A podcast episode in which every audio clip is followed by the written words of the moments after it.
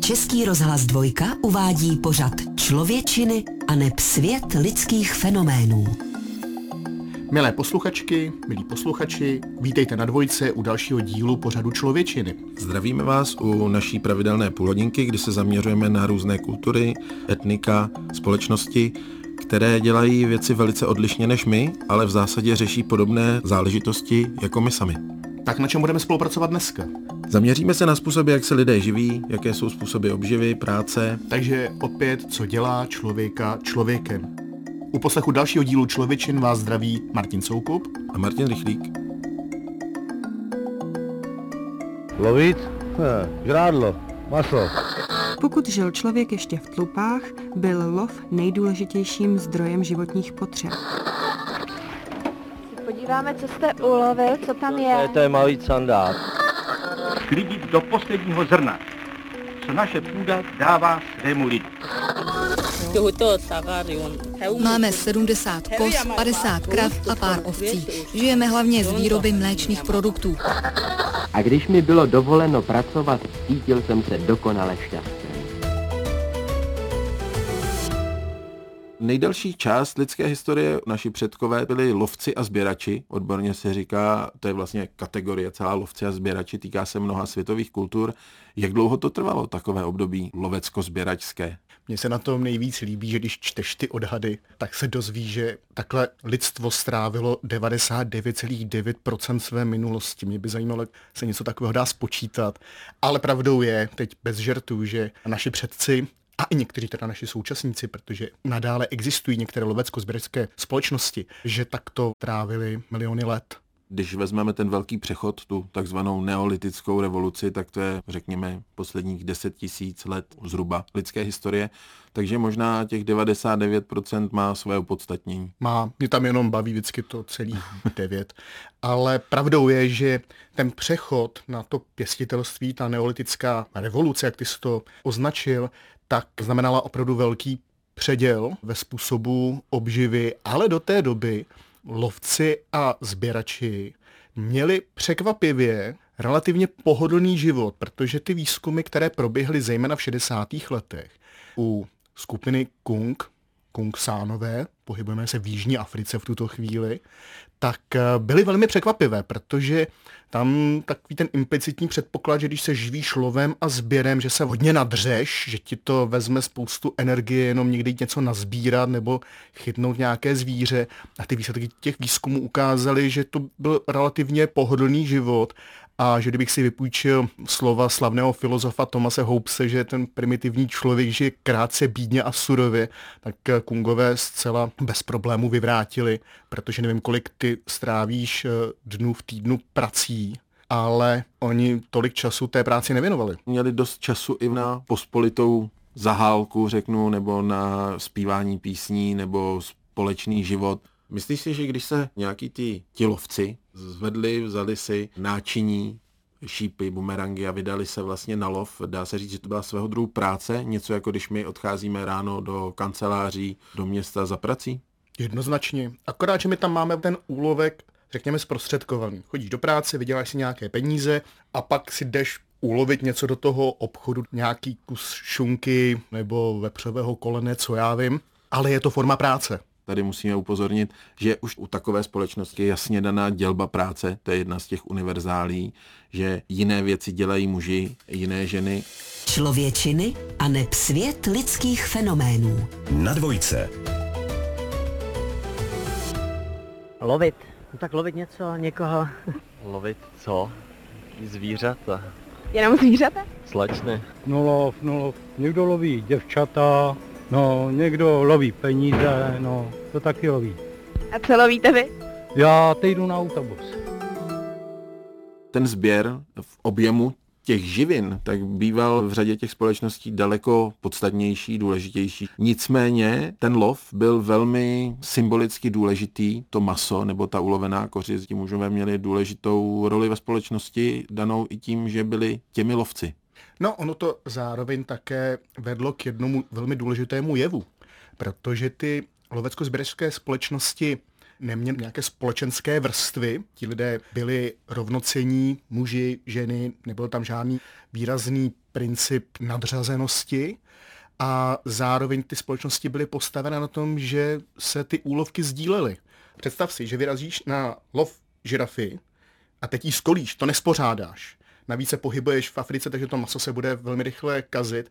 Takže ti úspěšnější lovci se dělili s těmi neúspěšnými i s celými těmi rodinami. Takže ten princip toho sdílení a dělby toho úlovku byl pro ně velmi důležitý. Já bych doplnil, aby neměli posluchači představu, že se to děje jenom nebo dělo v Jižní Africe, ale samozřejmě ty lovecko-sběrečské komunity byly na všech světadílech a to samé to dělení kořisti tak se týkalo třeba Austrálců, kteří neměli luky a šípy, ale tu kořist byli schopni skolit eh, vumerou, vrhacím takovým zařízením, kterým se vrhá oštěp, takže to se nazývá vumera, anebo tím pověstným bumerangem, takže mhm. to kloka na picli a podělili se o úlovek. Ale také nemusíš nutně používat zbraně k lovu, protože lidé patří k nejvytrvalějším běžcům v přírodě, takže dříve lidé zkrátka tu zvěř uštvali.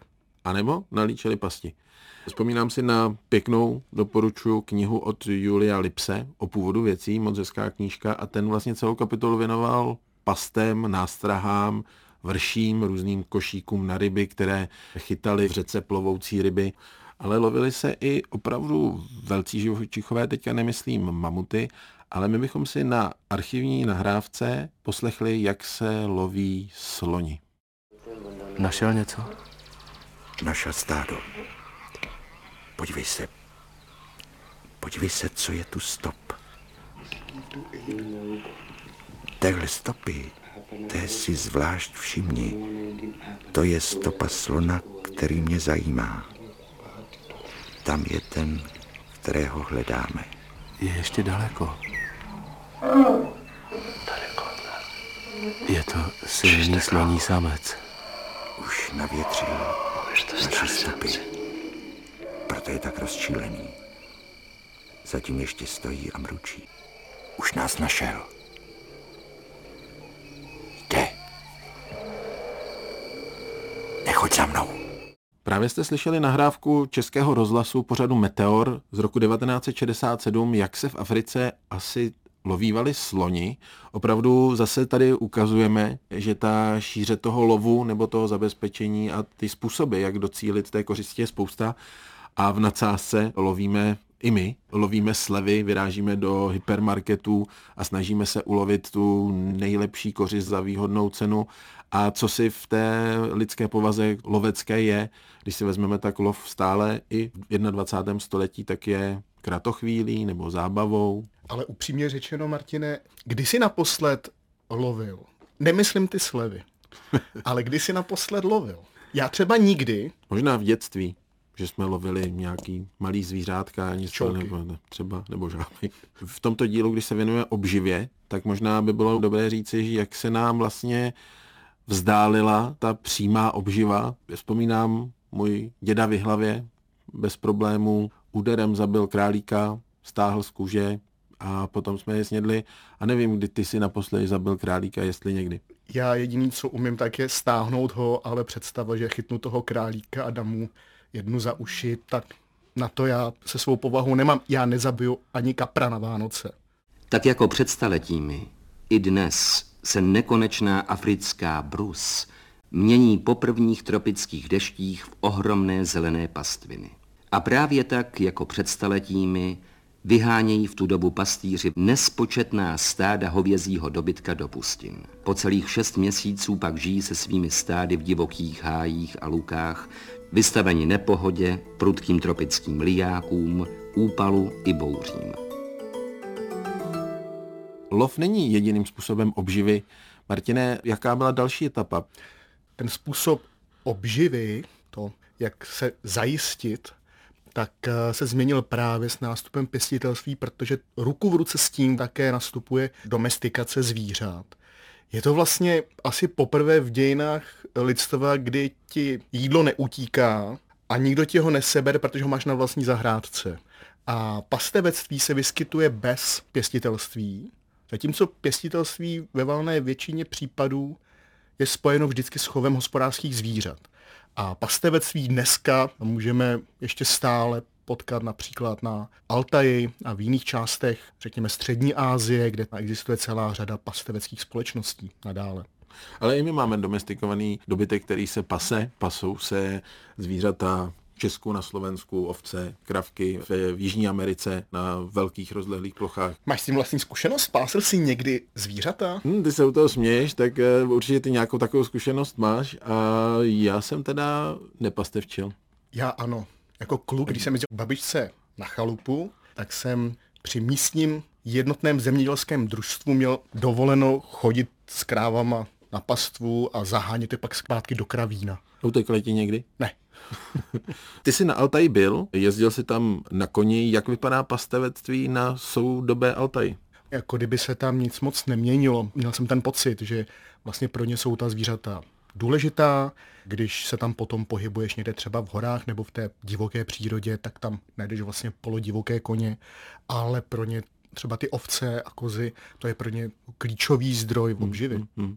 K tomu pastevectví ty si říkal, že často je spjato s pěstitelstvím, s nějakým druhem zemědělství. V odborné literatuře se dřív tomu prostému zemědělství říkalo kopaničářské kultury. Co to jsou kopaničářské kultury? To jsou kultury, které používají, řekněme, nejjednodušší technologie k obdělání půdy typicky třeba rycí hole. Měl jsem možnost to vyzkoušet. A, a jaké to bylo? No, já jsem měl možnost kdysi vyzkoušet i jízdu traktorem a když bych to měl srovnat, tak eh, ten traktor je jednodušší.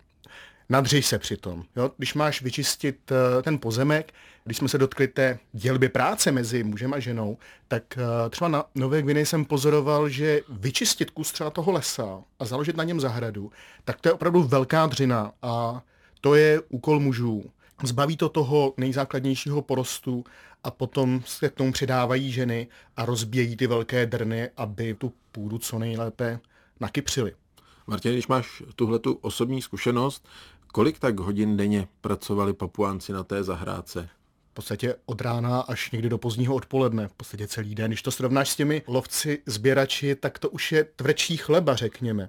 A také se ví z archeologických dokladů, že ti první pěstitele, ty se měli ve srovnání s těmi lovci sběrači ještě mnohem hůř. Také tam docházelo k tomu, že se přenášely nemoci ze zvířat na člověka, začali řešit lidé odpadky, začali řešit eh, také to, že se jim začaly kazit zuby a tak podobně. Člověčiny a neb svět lidských fenoménů. Na dvojce. Pan Novák, úředník, a to musí stačit. Křesní jméno nás nezajímá, kde jste zaměstnán také ne. Jen kolik vydělává. A jak s tím hospodaříte? Moc to není, pánové. No proč? Už to tahnu pomalu 30. rok ve službě tedy už jsem si, jak vidíte, vysloužil i to bříško, no a mám, prosím, přiznám se, bez mušení 3200 korun měsíčně. Hovořili jsme o lovcích, sběračích, hovořili jsme o pastevcích, zemědělcích. Jak se to stalo, že se práce stala nějakou standardní dobou, která se vykonává nějakou povinností, nutností, která se dělá od do? Ta proměna byla pozvolná. Nepochybuji o tom, že se zintenzivnila s nástupem továren, kdy lidé se začali stěhovat do měst, že došlo k industrializaci v 19. století a kdy lidé trávili třeba i v těch fabrikách žádných 8,5 hodiny, ale podstatně více. A že když vidíme třeba u těch lovců sběračů, že měli velké množství volného času, kdy ho trávili spolu, hráli si a tak měli volný čas, ale v 19. století začíná vznikat fenomén jako toho odpočinku, který si začali lidé nárokovat. Tady, aby jsme nevyráželi pořád jenom do světa, tak možná by bylo dobré i připomenout, že na té tradiční české vsi, vesnici, že se stávalo velmi brzy a že opravdu život byl velmi tvrdý a od 4-5 ráno už se prostě pracovalo, připravovalo se stavení, šlo se na pole a tak dále a končilo se velmi pozdě.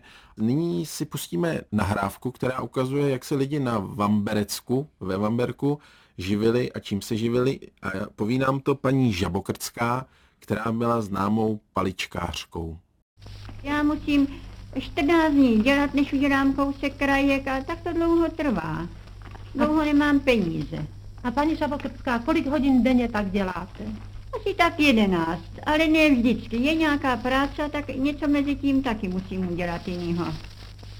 A když děláte 11 hodin denně, tak když prodáte ty krajky, kolik pak za to dostanete? Hm, Tak za týden 18 korun. Nebo Když tak- děláte každý Ano, den 11 ano. hodin, tak za týden dostanete Ano, 18 a ještě si z toho musím koupit vláčku a nítě. To stojí 4 koruny, tak mě ostane asi 14 korun.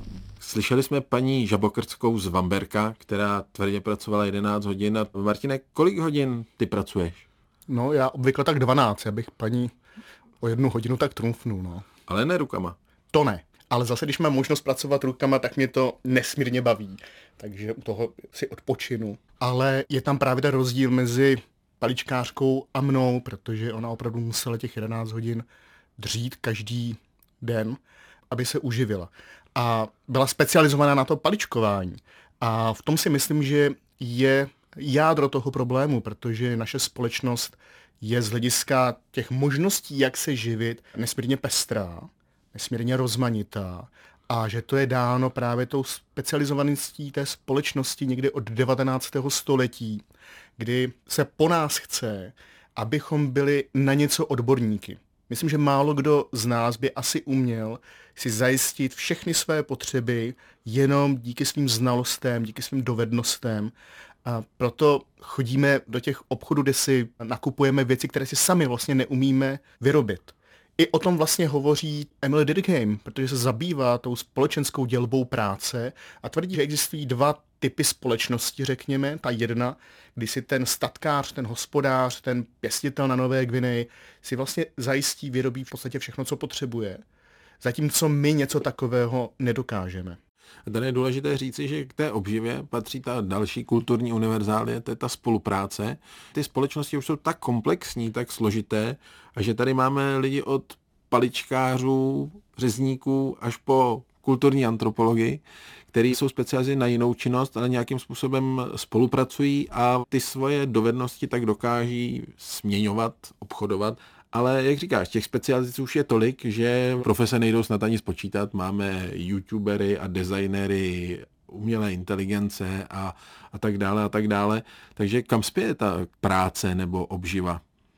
To je hodně těžká otázka, na kterou asi nedokážu dát úplně jednoduchou odpověď. Hovoří se o tom, že žijeme ve společnosti služeb, ale těžko říct, kam se něco takového bude vyvíjet. Třeba právě teď s nástupem umělé inteligence, která ten svět kolem nás bude výrazně měnit a už ho mění. Člověčiny. Lidské fenomény napříč světem. Na dvojce. Válečný stav vyžaduje, aby stejně jako v říši i u nás v protektorátě zajištěno bylo zásobování pro případ déle trvající vojny. Proto bude zítřejším dnem spotřeba mnohých důležitých potravin regulována, by bylo jisto, že se dostane na všechny spravedlivý díl a aby bylo jisto, že se jich nebude nikdy nedostávat. Spotřební dávky jsou přizpůsobeny, pokud to bylo možno, potřebním zvykům obyvatelstva v protektorátu. My žijeme v době relativního dostatku, když si dokážeme sehnat dost peněz, prostředků, dokážeme si i sehnat jídlo, služby a podobně, ale tahle ta doba dostatku asi nebyla vždycky běžná. Byly období, kdy byl i hlad, kdy byla velká nepohoda, velká tíseň. Martě, vzpomeneš si na nějaká období, kdy opravdu ta obživa byla extrémně těžká? Jenom bych doplnil, Martine, že ano, žijeme v době nějakého relativního dostatku, ale to neznamená, že ta doba bude trvat věčně.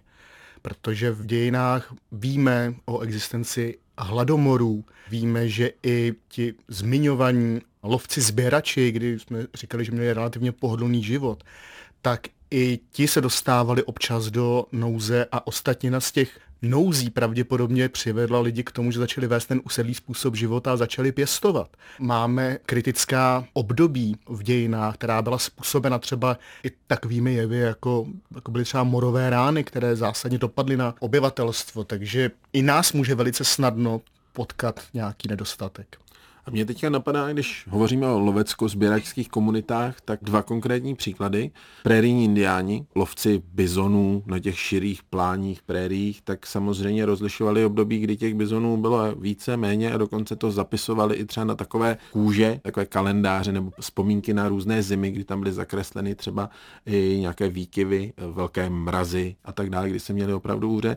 A třeba už v několika dílech jsme zmiňovali Austrálce, domorodce žijící v Austrálii, a tam mě napadá, že když bylo období sucha, kdy byly opravdu nepříhodné, špatné podmínky, i kmeny, kulturní skupiny těch Austrálců byly ochotny tolerovat jiné kulturní skupiny na těch nalezištích, třeba nějakých bobulí, nějakých plodin, a že vlastně se chovali i v nouzi docela hezky ke svým bližním a že je nechali na tom sdíleném území si nazbírat obživu, aby přežili. To vypadá na to, že se jedná o takovou všelidskou zkušenost právě nějakého nedostatku, nějaké nouze, a najdeme to i v Bibli, že? Kde tam najdeme sedm tučných a sedm hubených let. Někdy může být samozřejmě ten konflikt o ty zdroje velmi vypjatý, když obživa není.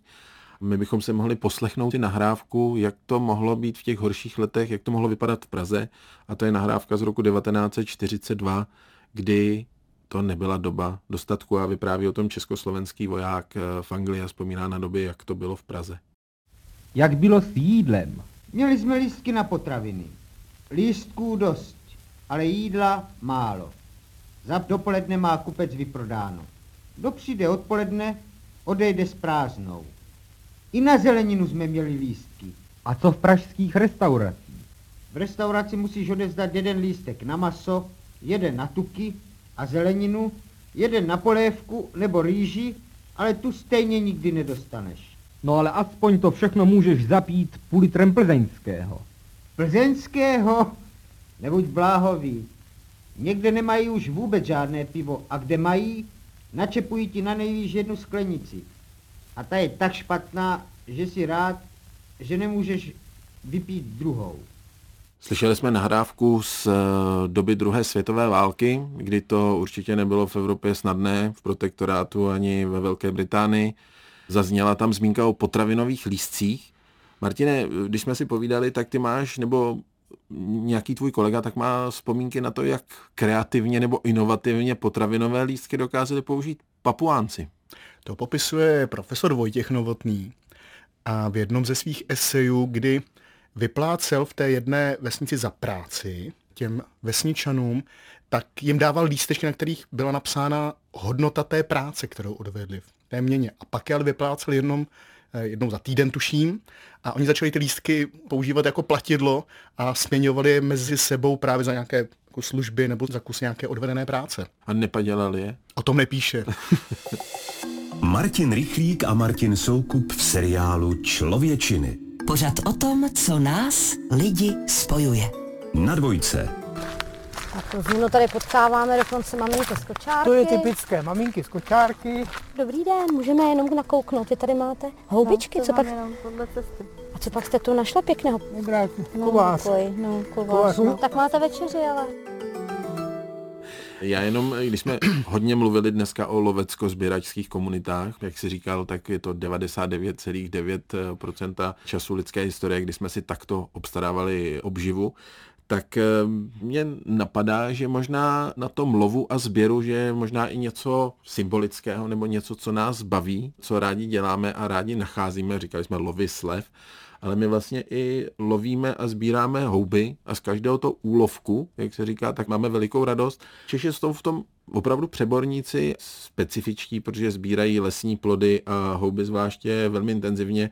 A já si vzpomínám, že jsem několikrát byl v kontaktu s věci z České zemědělské univerzity, z fakulty lesnické a dřevařské, kteří pravidelně mapují, kolik Češi nazbírají hub, ostružin, borůvek a tak dále. Ten úlovek eh, má vyčíslitelnou hodnotu, tuším, že to bylo v řádu několika miliard korun, neřeknu přesně. Ale asi se shodneme, Martine, že ta práce, ta obživa je opět něco, co je nám všem lidem společné, akorát, že se každý živíme trochu jinak a že povaha práce, její podoba se proměňovala v historii a že někdy to je opravdu velká dřina, někdy to jde lehce a že někdy jsme zkrátka v období nouze, někdy v období dostatku, ale že to je něco opět všelického, že opět můžeme vidět, že na práci se ukazuje pestrost lidstva. Člověčiny a svět lidských fenoménů. Na dvojce. Milé posluchačky, milí posluchači, v tomto díle pořadu Člověčiny jsme si povídali o obživě, způsobech obživy a dobře sami víte, že to není vždy úplně jednoduché se dobře pomět, mít se dobře, zajistit rodinu. Zkrátka a dobře nic se neudělá samo, pečení holuby nelítají sami do pusy a zkrátka a dobře je zapotřebí práce, spolupráce a její dělby. Děkujeme vám, že jste nás poslouchali a příště ulovíme nějakou další člověčinu. Loučí se s vámi Martin Soukup a Martin Rychlík. Člověčiny svět lidských fenoménů. Poslouchejte na webu Dvojky, v mobilní aplikaci Můj rozhlas a v dalších podcastových aplikacích. V tomto pořadu jsme citovali z fejetonu První láska od Václava Němce. Četl Karel Pech. Vyrobil Československý rozhlas v roce 1946.